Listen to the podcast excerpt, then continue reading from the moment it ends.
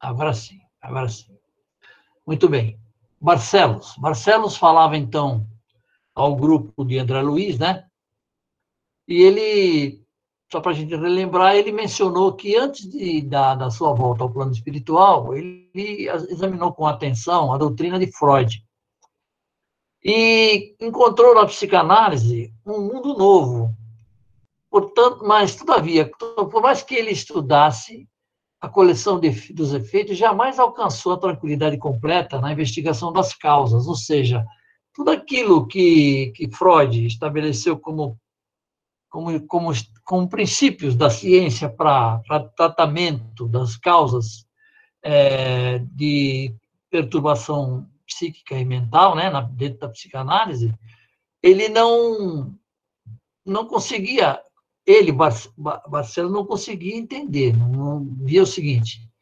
E quando ele voltou para o plano, ele, aqui é que ele pôde reconhecer os elos que lhe faltam ao sistema de positivação das origens de psicoses e desequilíbrios diversos. Ou seja, só no plano espiritual é que ele conseguiu compreender o que é que estava faltando na, na ciência de Freud, tá?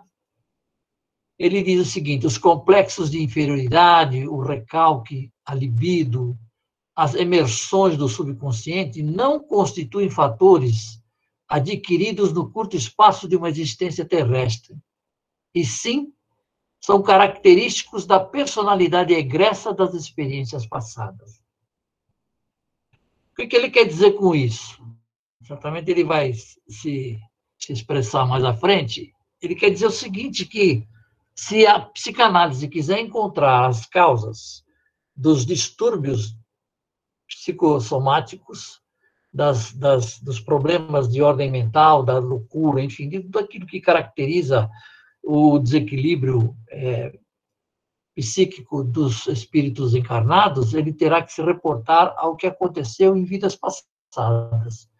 E vidas passadas não significa no, no pluralizar em relação aos espíritos, mas a um determinado espírito. Talvez as causas estejam relacionadas há mais de uma reencarnação daquele mesmo espírito. Ficou claro a vocês? Eu não estou compartilhando, né? Eu estou fazendo lá.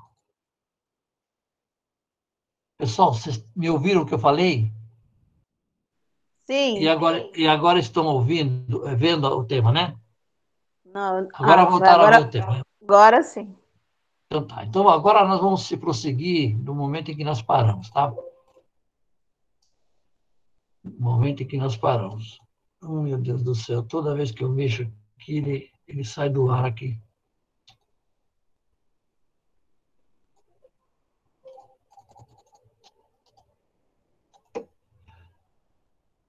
Meu Deus do céu. Vocês me desculpem, mas eu estou tendo um pequeno problema aqui que eu vou corrigir já, tá? Tá. Então, é, a subconsciência é, é, de fato, o porão dilatado de nossas lembranças. Nós aprendemos lá em, no autoconhecimento, né? aqueles que estudaram, que a subconsciência é o repositório do nosso passado. Tá? É, e aqui ele chama de o porão dilatado de nossas lembranças, o repositório das emoções e desejos, dos impulsos e tendências que não se projetaram na tela das realizações imediatas. Então, veja bem, a gente está atrás da subconsciência, traz toda essa bagagem, mas não temos acesso a essa coisa tão facilmente. É, no entanto, estende-se muito além da zona limitada de tempo em que se move um aparelho físico. Percebe? O subconsciente é como se fosse, digamos assim, uma faixa enorme, temporal, né? digamos assim, um V0 aqui, e o, o, ponto final estaria em uma dinâmica, estaria avançando. E se nós pegarmos um segmento dessa, dessa, dessa faixa de tempo, seria o tempo da nossa vida presente, reencarnada. Portanto, o inconsciente é de uma faixa muito mais larga certo? Ele acompanha a nossa vida atual, mas ele vem de muito mais, mais lá atrás. Então, aquilo que, que essa zona limitada de tempo em que se move um aparelho físico é pequena para a gente fazer avaliação de tudo que acontece no sub, na subconsciência. Está claro para vocês isso? Ou eu fiz confusão mais do que devia? Ficou claro, Ives, essa metáfora? Não. Não ficou? Ficou, ficou sim. Foi ótimo. Tudo bem, ok. Se vocês tiverem dúvida, por favor, intervenham, tá? Representa a estratificação. O que é estratificação? É dispor em camadas, cristalizar-se, tornar-se fixo. É, de todas as lutas com as aquisições mentais e emotivas que lhes foram subsequentes depois da utilização de vários corpos. Então, veja bem, aqui é o repositório do, da nossa bagagem é, experimental, aquilo que a gente experimenta nas nossas vidas, nas diversas vidas terrestres, terrestres no nosso caso, certamente outros espíritos encarnam em outros planetas. Então, faltam, pois, as teorias de Sigismundo Freud, ou Sigismundo Freud e seus continuadores, a noção dos princípios reencarnacionistas e o conhecimento da verdadeira localização dos distúrbios nervosos, cujo início muito raramente se verifica no campo biológico, vulgar, mas quase que invariavelmente no corpo perispiritual pré-existente, que é portador de sérias perturbações congênitas em virtude das deficiências de natureza moral, cultivadas com desvairado apego pelo reencarnante nas existências transcorridas. Então, veja, ele está falando uma coisa muito banal aqui na nossa vida, que é o apego. O apego, na verdade, é um, um reflexo muito forte do nosso egoísmo. É, nós confundimos, aqui eu estou fazendo uma digressão por minha conta, tá? Nós confundimos, é, muito comumente, apego com amor. E apego não tem nada a ver com amor. Amor com apego não é amor. É sentimento de posse. É sentimento de poder sentimento daquilo que é meu. Eu amo meu filho como mais do que tudo na vida, mas ele é meu. Ele tem que seguir os meus, os meus propósitos, os meus projetos, as minhas. Ele terá que se, se submeter à minha, à minha, à minha, digamos assim, à minha proteção, porque eu o amo demais. Na verdade, esse não é amor. Isso é um condicionamento provocado pelo apego. O que que é, é, ele está nos dizendo aqui? Que o apego é provocador das, dos mais sérios distúrbios que o espírito pode enfrentar na sua vida evolutiva. Se vocês concordam, se vocês perceberam isso, que é uma coisa boba. É, o apego, nós, nós temos que nos desapegar, seja das coisas, porque nós vamos deixar aqui, seja dos nossos entes queridos. Nós devemos amá-los de maneira incondicional, mas jamais ter apego por eles. O apego é algo que nós devemos nos libertar. Devemos é, amar para que, para que os nossos afetos sejam livres sejam felizes, sejam, enfim, para isso eles têm que usar o seu livre-arbítrio e ser o que são. Assim como nós gostaríamos de ser. Livres, independentes, absolutamente, digamos assim, desligados dos liames que, é, é, digamos assim, em tese, é, é fruto do amor que de que somos alvo, mas não é o amor. Se nós estivermos presos ao apego das outras pessoas, estaremos sempre reféns de alguma coisa. Ok? Posso prosseguir? Alguém gostaria de falar alguma coisa? A Tatiane quer falar? Pode falar, Tati.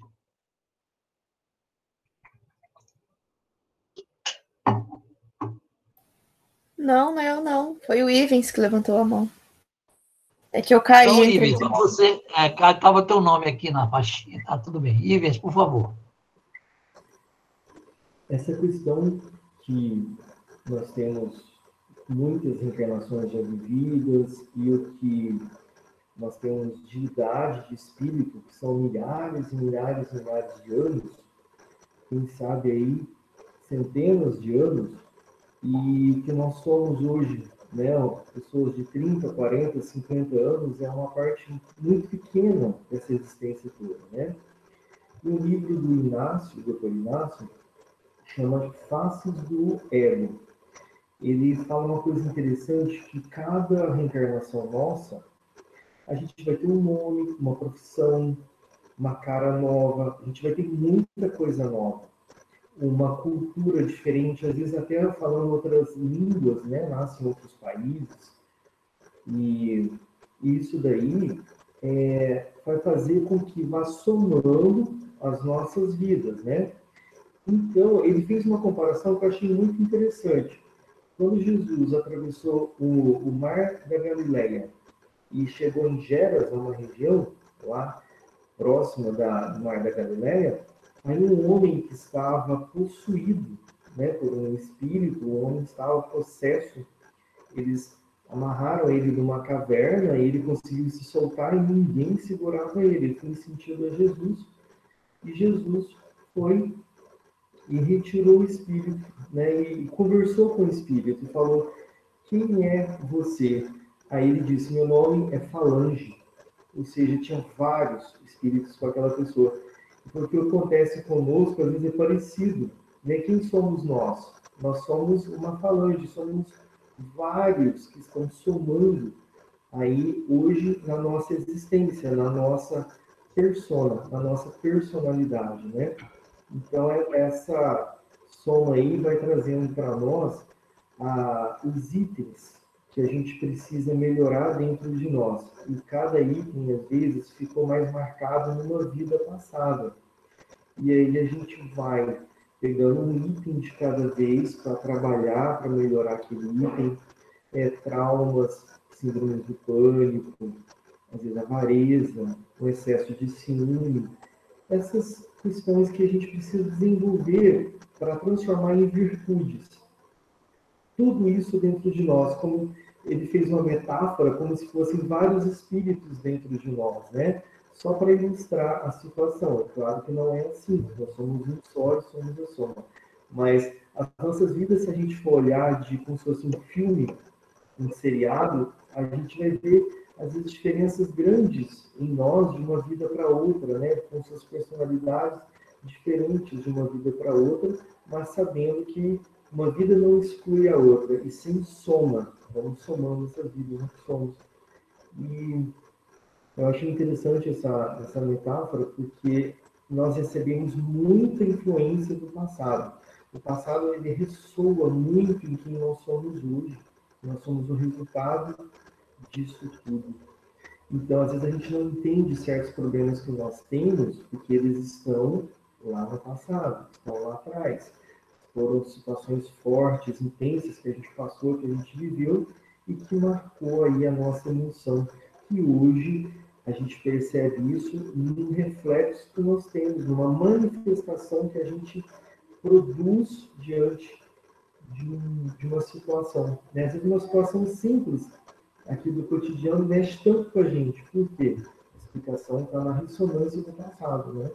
Um dos egos nossos lá que a gente viveu. Eu achei interessante esse pedacinho aí, me lembrou isso.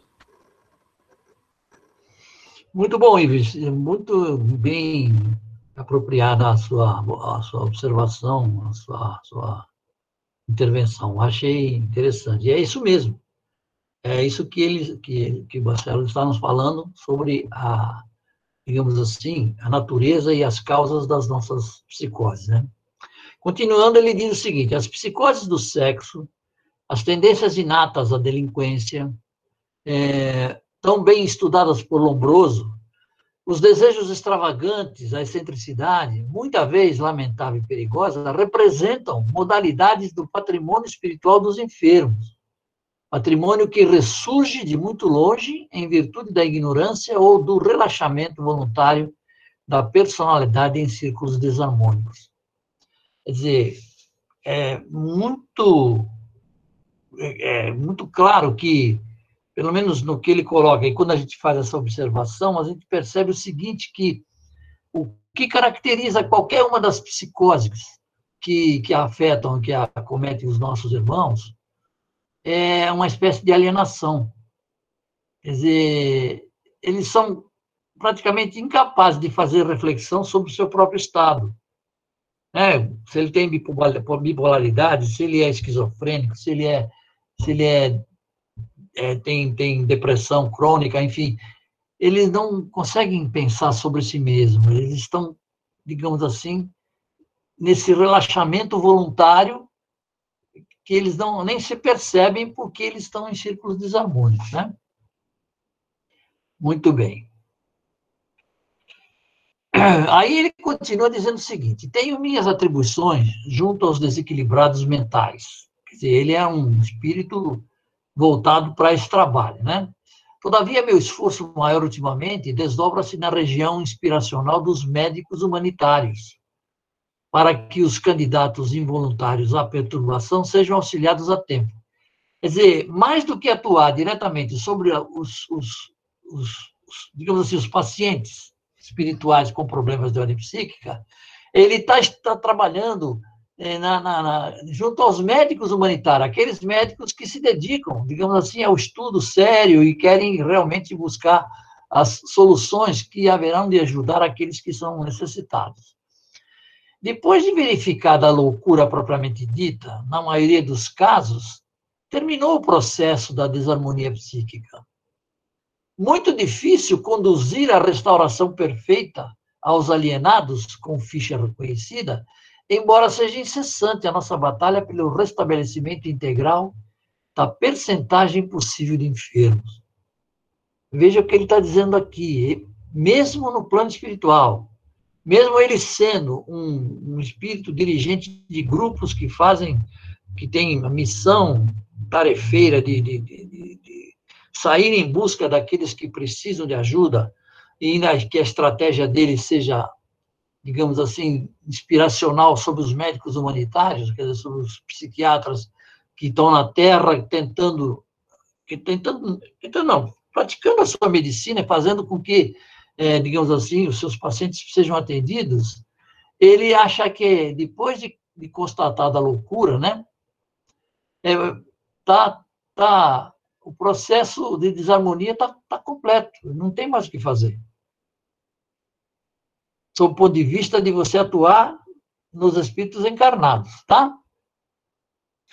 É, antes do desequilíbrio completo, houve enorme período em que o socorro do psiquiatra poderia ter sido providencial e eficiente.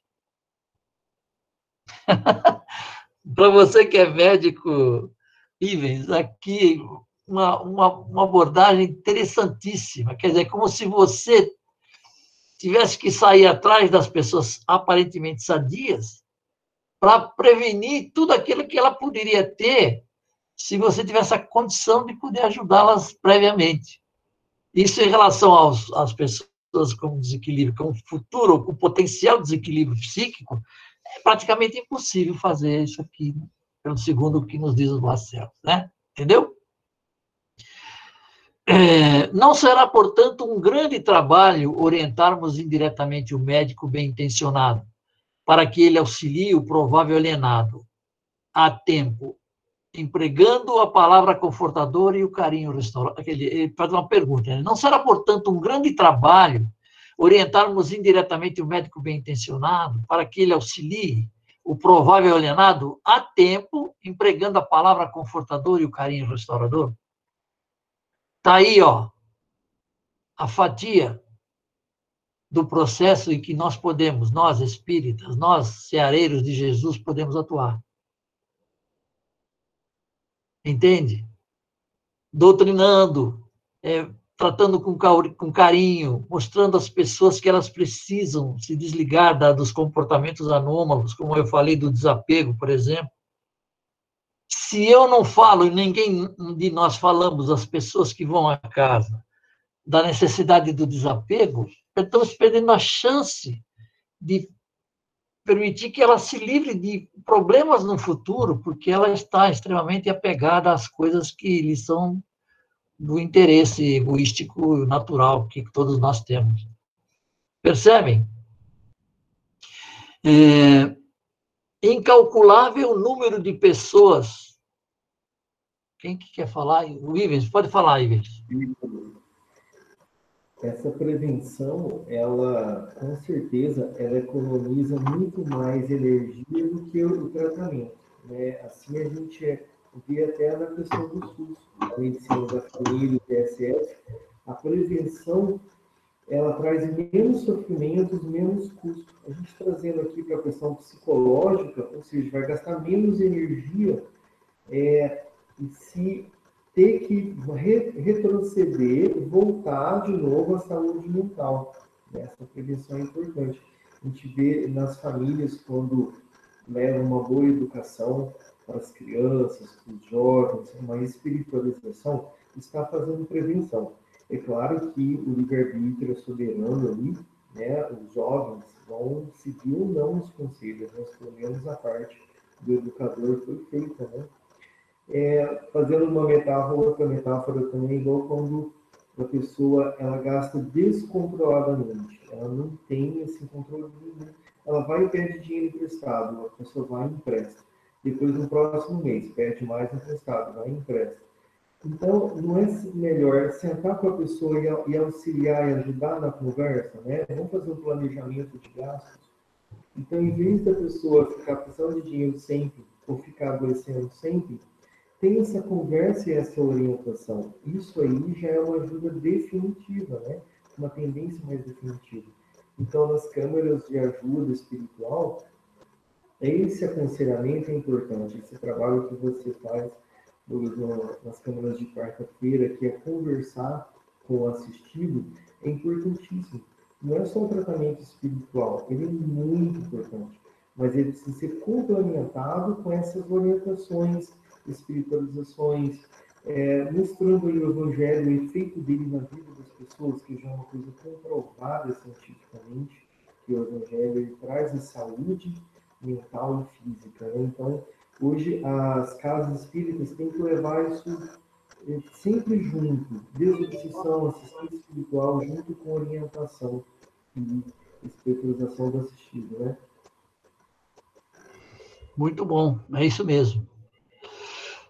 Então ele continua dizendo: incalculável número de pessoas permanecem permanece no plano carnal, tentando a solução dos profundos problemas relativos ao próprio ser. Relacionando as conclusões dos tratadistas humanos, cujos pontos de vista divergem nos pormenores, temos na esfera de aperfeiçoamento terrestre cinco classes de psicoses. Quais são? As de natureza paranoica, perversas, perversa, mitomaníaca, que é o hábito patológico de mentir, a ciclotímica, que é uma alienação mental mais ou menos grave, que migra entre superexcitação e depressão. Isso é, é a ciclotímica e hiperemotiva, englobando respectivamente a mania das perseguições e o delírio de grandezas, os desequilíbrios e fraquezas de ordem moral, a histeria e a mitomania, os ataques melancólicos e as fobias e crises de angústia. Então, na verdade, aqui, é, eu diria que, que eu vou anotar essas questões como referência, porque eu não tenho nem sequer capacidade, é, digamos assim, reflexiva de racionalizar sobre cada uma dessas coisas, porque isso é questão de quem é psiquiatra ou psicólogo, né? Mas ele está aqui definindo, já que está sendo feito um trabalho de divulgação para o, para o, o plano físico, daquilo que seria interessante a, a, para a psicologia, a psiquiatria, melhor dizendo, é, estudasse com, com, com afinco essas questões. É, e ele continua dizendo o seguinte: esta, a definição científica dos nossos amigos, que, como nós outros antigamente, só possuem o recurso de diagnosticar e analisar nas minudências anatômicas, quer dizer, só olhando o paciente sob o ponto de vista físico, é que é possível fazer uma anamnese e concluir o que está acontecendo, né? Aí ele fala o seguinte: arabescos de ouro sobre a areia do, do Saara não tornariam o deserto menos árido. Quer dizer, não, não, não, não faria absolutamente nada, né? Então é preciso deixar de lado as questões, digamos assim, é, de, de preciosismo e atacar mais precisamente aquilo que, que pode resultar em, em, em, resultar em benefícios reais, né? É, onde é que eu estou aqui? Assim, a terminologia brilhante sobre o quadro escuro do sofrimento. Precisamos divulgar no mundo o conceito moralizador da personalidade congênita, em processo de melhoria gradativa, espalhando enunciados novos que atravessem a zona de raciocínios falíveis do homem e lhe penetrem o coração, restaurando-lhe a esperança no eterno futuro e revigorando-lhe o ser em suas bases essenciais. Eu aqui estou entendendo que, que ele está dando um recado é, especificamente para o, a, classe, a classe médica, a classe que estuda o problema da psiquiatria, tá? Do ponto de vista de nós, médiums, é importante que nós saibamos com o que estamos lidando. É muito comum, muito comum e muito, é quase um procedimento que a casa, quando fa faz qualquer análise espiritual, dos casos de depressão, dos casos de, de desequilíbrio, de, enfim, aquelas, aqueles distúrbios psíquicos que muitas das vezes a gente acha que é relacionado com obsessão e às vezes simplesmente não é, né? É, a nossa visão é muito limitada. Mas é preciso entender o seguinte, que as questões de ordem psíquica têm raízes muito mais profundas do que a nossa digamos assim, precária pretensão possa ter no, no sentido de curar essas pessoas. O que nós podemos fazer é o que Jesus nos recomendou. Nós temos que acolhê-las e minimizar a sua dor. Nós temos que acolhê-las com muita compreensão, com muito afeto. Mas não devemos alimentar qualquer esperança de estarmos sendo, digamos assim, instrumentos para que a cura daquilo seja resolvida porque nem o plano espiritual consegue, às vezes, como, isso vai, como a gente vai ver mais adiante, né? Muito bem.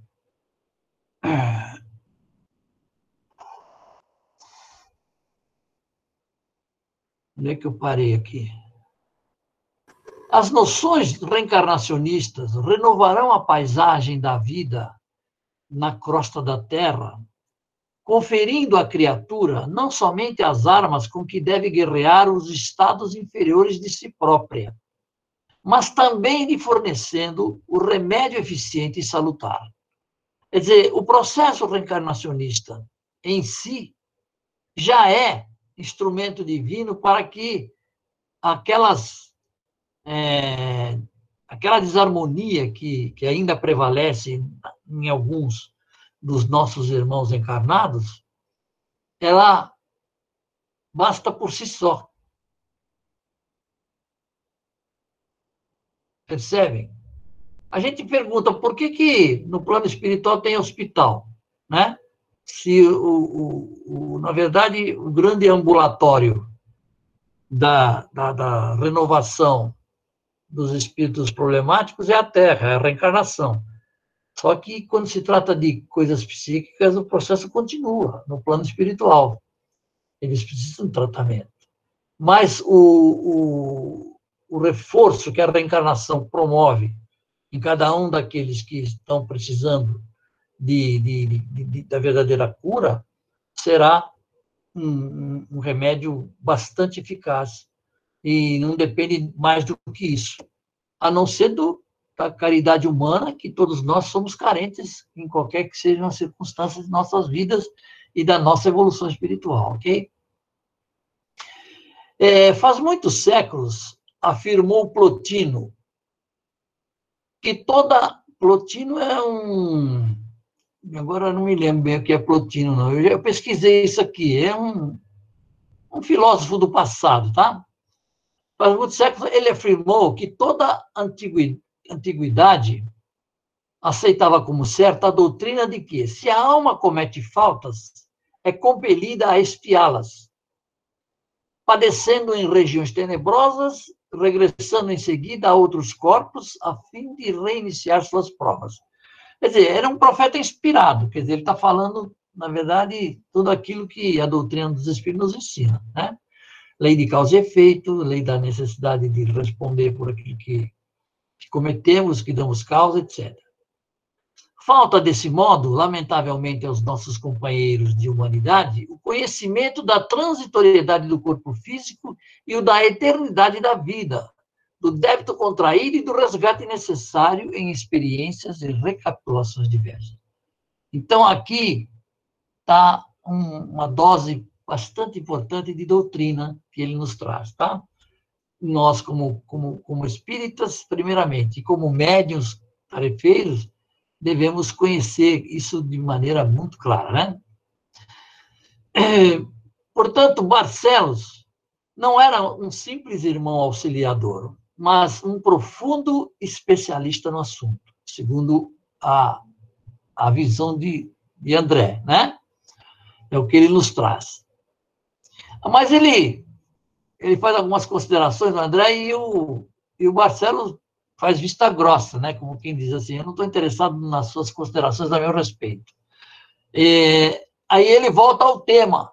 Ele volta ao tema. Ele diz assim: você, André, examinou alguns casos de obsessão entre agentes invisíveis e pacientes encarnados, né? Foi quando André disse para ele que tinha visto uma forte ligação dos espíritos com, com esse problema. Aí começa a dizer: no círculo das recordações imprecisas, a se traduzirem por simpatia e antipatia, vemos a paisagem das obsessões transferida ao campo carnal, onde, em obediência às lembranças vagas e inatas, os homens e as mulheres, jungidos uns aos outros pelos laços de consanguinidade ou de compromissos morais, se transformam em perseguidores e verdugos inconscientes entre si. A gente tem costumeiramente mencionado isso, que quando Jesus nos recomenda amar os nossos inimigos, a primeira ideia que nos advém é que nós devemos procurar os nossos inimigos fora de casa, né? Junto aos nossos colegas de trabalho, aos nossos vizinhos, a, enfim, a, aquele, a sociedade que está, digamos assim, partilhando da nossa, da no, do nosso cotidiano, mas que, na verdade, os nossos inimigos verdadeiros, aqueles a quem devemos dar atenção e cuidar, e amar segundo o que Jesus recomenda, são os nossos familiares. São aqueles que, que convivem no nosso ambiente familiar. Que é o que ele está dizendo aí, né? E dependendo da nossa, do nosso compromisso, poderemos nos transformar em verdurgos inconscientes e perseguidores entre nós mesmos, tá? Então, por isso é importante dar muita atenção aos conflitos que caracterizam as nossas relações com os nossos afetos.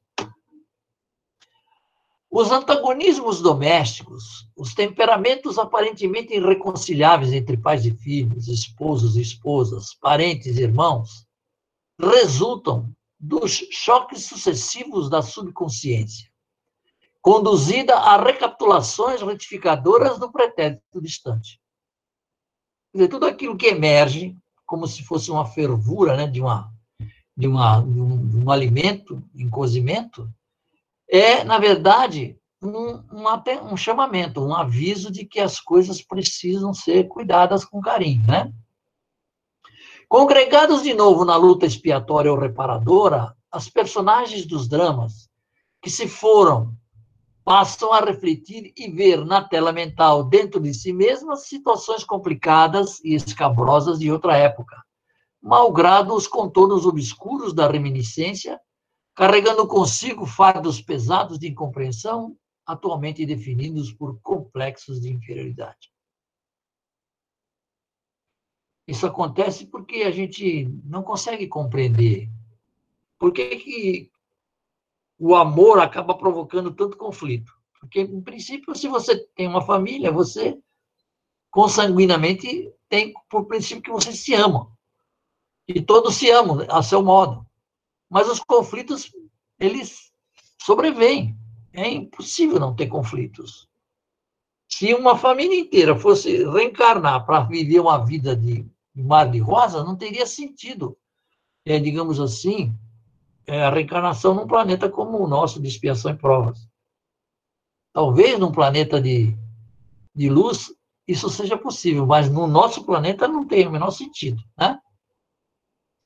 E isso acaba gerando os complexos de inferioridade, que, segundo a psiquiatria, quem o tem se acha superior. O complexo de inferioridade tem, é aquele que se acha superior, ele acha, eu não posso passar por isso. Né? Porque eu não sou inferior, eu sou superior. Então, ele tem um complexo de inferioridade é o oposto, né? Isso foi o que eu aprendi sobre tudo que eu aprendi sobre psicologia. Se eu estiver falando besteira aqui, Ivens, por favor, me corrija, tá? Identificando em si questões e situações íntimas, inapreensíveis aos demais, o espírito reencarnado que adquire recordações, não obstante menos precisas, do próprio passado, candidata-se inelutavelmente à loucura Vejam que coisa séria que ele está nos falando. Quer dizer, se eu consigo, através da minha, do meu insight, descobrir, né, é, identificar situações íntimas de um passado e que eu não consigo, né, precisar exatamente o que é, eu posso eu me candidato a ser um, um louco. Aí vocês vão dizer assim, Duga, mas e como é que nós ficamos? Eu diria o seguinte, que contra isso, a doutrina é o nosso grande apanágio. Se nós seguirmos o que Jesus nos, nos, nos diz, porque é, não é preciso que eu compreenda que eu sou uma pessoa imperfeita para fazer o bem. Não é necessário que eu diga assim, não, eu, eu, só, eu preciso fazer o bem porque eu sou imperfeito. Não. A doutrina, Jesus, o Evangelho nos diz o seguinte: dê a outra face, se você for se baterem na sua face, dê a outra. Eu não preciso questionar isso, eu faço isso porque Jesus recomendou. E se nós tivermos um comportamento desse tipo, com fé, fé raciocinada, entendendo que é preciso fazer isso para que o mundo seja melhor, para que eu possa me encaixar dentro do padrão que Deus pretende a meu respeito, eu estou me defendendo dessas questões que poderão me trazer uma, uma patologia muito séria como é a loucura. Então não devemos nos preocupar, devemos sim saber que isso existe. Essa é a grande virtude da, daquilo que nós estamos estudando, na minha modesta opinião, tá? E nessa categoria, meu amigo, temos na crosta planetária uma percentagem cada vez maior de possíveis alienados, requerendo o concurso de psiquiatras e neurologistas que, a seu turno, se conservam em posição oposta à verdade isso ele não está fazendo uma crítica, ele está fazendo uma constatação. Quando a gente, eu, por exemplo, estou no CVV, eu não posso declarar nada do que acontece lá, mas é muito comum as pessoas reclamarem que vão ao psicólogo e o psicólogo não fala nada, fica só ouvindo. Porque o psicólogo não pode dar a solução para os problemas dele. Ele tem que tentar entender o que está acontecendo com, com o seu paciente para poder ajudá-lo de alguma forma, talvez no fim do, do processo de escuta, né, de, de oitivas, etc. Mas quando ele diz aqui que eles estão numa posição oposta à verdade, os neurologistas, os psiquiatras, é porque eles desconhecem que as raízes dos problemas que levam os seus pacientes aos seus consultórios não estão nesta vida. Ele não vai pesquisar. É muito comum os, os psicólogos fazerem regressão, achando que, que vão encontrar as razões no, no ventre da sua mãe. E não é isso. A gente tem visto que as, a regressão às vezes extrapola o ventre, né? No momento da fecundação, e ingressa num mundo desconhecido, espetacular, que eles não conseguem entender. Felizmente já existem alguns que estão. A ficha está caindo, né? Então é importante a gente perceber isso.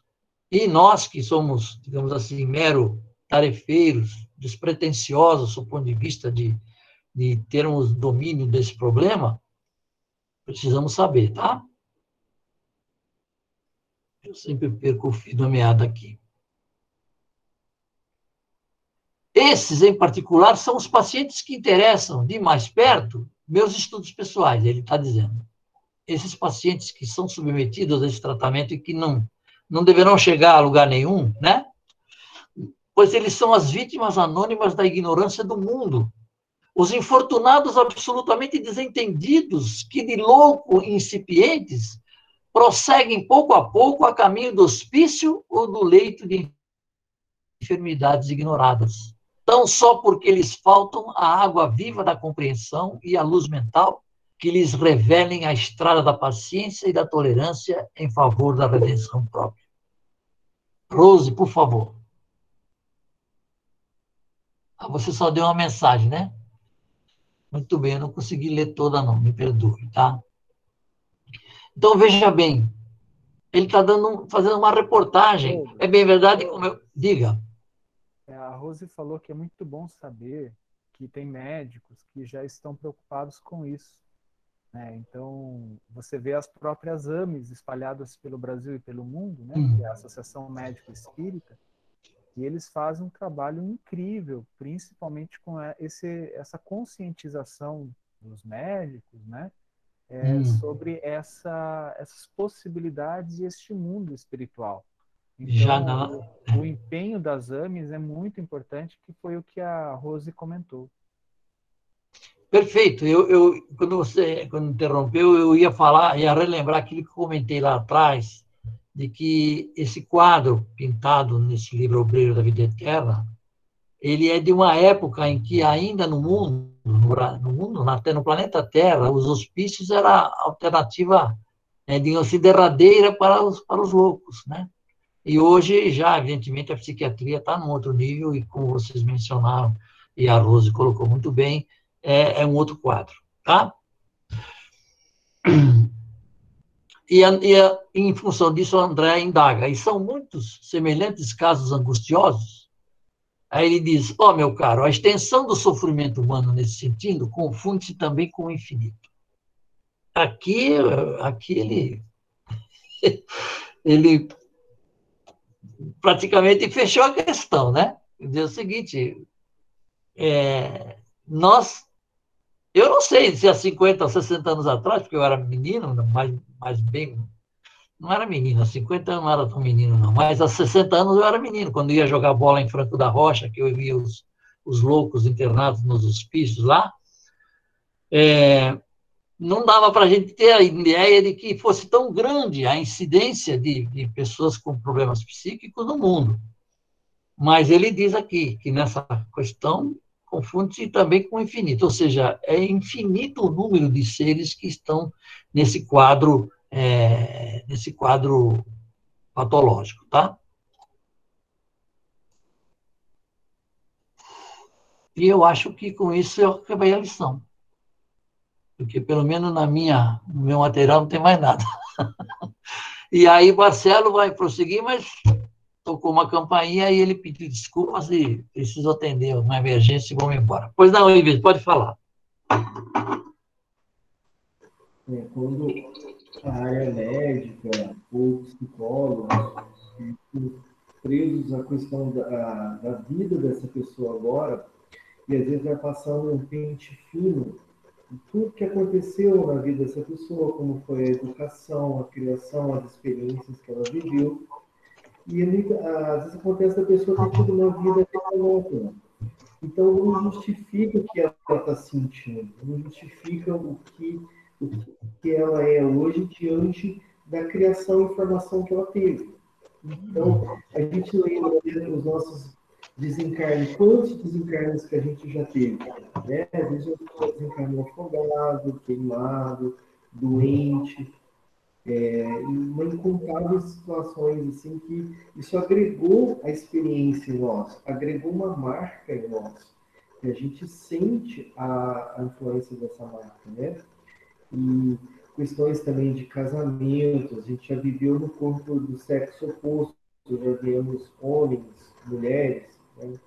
e questões de traições, falências, às vezes já passamos fome ou tivemos muita abundância também financeira e às vezes é, fizemos bom uso dela ou falimos nessas experiências. Tudo isso vai fazendo parte de nós que a gente às vezes se acha injustiçado que está passando em determinadas situações. Por que, meu Deus, eu sofro tanto? É, eu nunca fiz mal a ninguém, nunca tive é, nenhuma situação de atrito com ninguém sofrendo tanto, né? E a, se a gente a gente não pode deixar de identificar essas é, essas digamos ressonâncias, essas é, influências que estão acontecendo agora e tentar desenvolver e tentar consertar, amenizar. Não é fazer deixar de existir, porque ela existe, ela já está ali.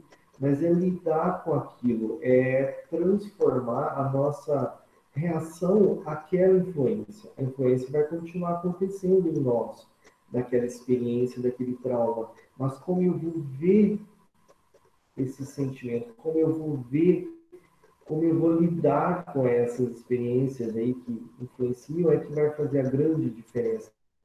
E chega um ponto que não dá para a gente adiar mais, a gente tem que dar atenção nisso e tentar resolver. Mas nunca de um bolo só, né? A gente vai sempre em pedaços, pegamos aquele bolo grande e vamos fatiando e resolvendo uma coisa de cada vez. Aquilo que a gente acha que está sendo injustiçado, está muito errado na nossa vida, pegamos aquela fatia daquele bolo e resolvemos aquilo. Mas identifica o que é isso na minha vida, por que está acontecendo, qual é a, a, a origem, como estou lidando com isso. Né? Se eu não consigo resolver da forma que eu estou lidando, então estou resolvendo de uma forma errada. Tem que mudar a minha forma de lidar com aquela situação. E quem sabe mudando, a gente consegue resolver. E, é claro, nós temos, tendo ajuda para isso, é melhor ainda, né? Ou seja, um grande amigo que nós temos, que a gente confia, uma terapia, é, uma boa leitura, cursos, coisas que nos intelectualiza, que nos dá subsídios, conhecimento, ferramentas que a gente vai utilizar e aplicar nessa fatia de bolo que nós vamos trabalhar agora, que é o que está mais importante na minha vida, o que está mais me atrapalhando. Lembrando que nós temos muitas coisas boas também no passado, né? Por isso que a gente não só sofre.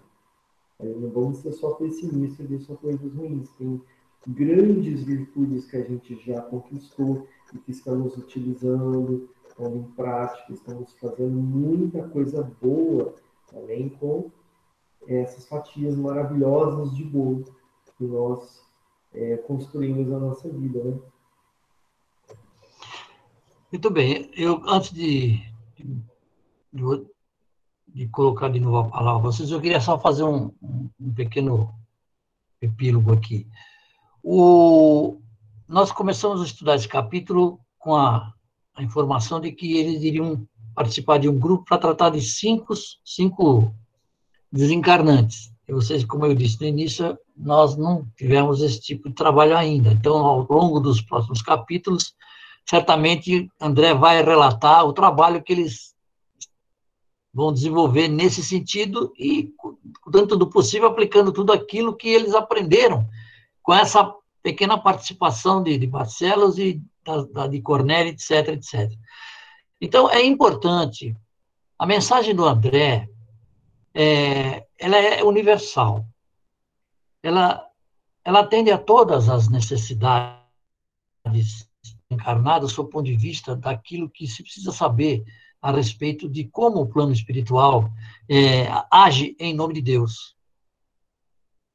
Porque você poderia se perguntar, por que, que o plano espiritual age assim? Por que, que ele não deixa por conta da, da própria, da própria natureza? Quer dizer, se as pessoas reencarnam e através da reencarnação purificam-se, né? Atra, através da, da, das, das vicissitudes, das dores vivenciadas, e, mas não, o plano espiritual está em permanente, é, em, absolutamente constante atuação em benefício de todos nós que estamos aqui. Há uma coisa que a gente merecia uma reflexão, uma pergunta, poxa, por que isso, né? Até onde nós que estamos aqui merecemos toda essa atenção? É que Deus faz a sua obra sem excluir as suas criaturas desse processo. Hoje somos nós os assistidos, amanhã seremos nós que estaremos do lado de lá assistindo. Então, é evidente que tudo.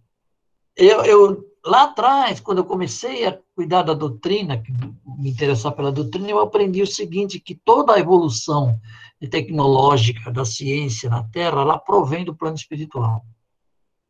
De maneira inspirativa, de maneira através de insights, da, da, participação de cientistas renomados do plano espiritual que reencarnam e acabam prestando, digamos assim, o seu, o seu talento a benefício da humanidade. Então, veja bem, é fundamental esse mecanismo de troca, de, de, de, de digamos assim, de enriquecimento das informações que eles nos trazem. Então, é muito importante esse estudo, é muito importante que a gente possa levar a sério toda a avaliação das, da série de livros de André, porque nós só teremos a ganhar com isso. Né? Seja como médiums, seja como cristãos, ou, sobretudo, seja como espíritos em processo evolutivo. Ok? Então, desde já, eu queria agradecer aí a participação de vocês e me desculpar por algum deslize que eu tenha cometido nesse transcurso aí. Muito obrigado. Se alguém quiser falar mais alguma coisa, temos nem um minuto, né? nem, um, nem um segundo, né, Juliano? Já acabou o nosso tempo. Mas tudo bem. Então, eu devolvo ao Juliano, que é o nosso coordenador da, da área de estudos, para que ele encerre nosso, nosso trabalho de hoje.